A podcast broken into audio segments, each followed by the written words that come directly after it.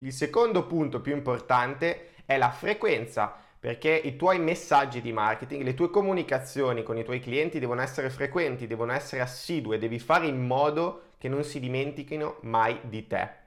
Non puoi fare una comunicazione rivolta ai tuoi clienti solo quando magari hai la necessità di incassare, solo quando hai problemi di liquidità, solo quando ti si presenta un imprevisto. Tu devi essere presente in maniera costante e attiva nella vita dei tuoi clienti quotidianamente praticamente, quotidianamente devi ricordare loro il motivo per cui devono venire a comprare da te rispetto ai tuoi concorrenti o rispetto al non fare niente. Questo è il significato più profondo del marketing.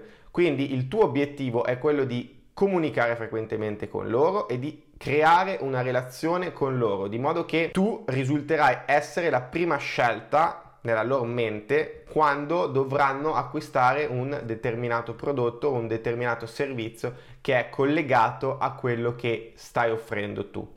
Il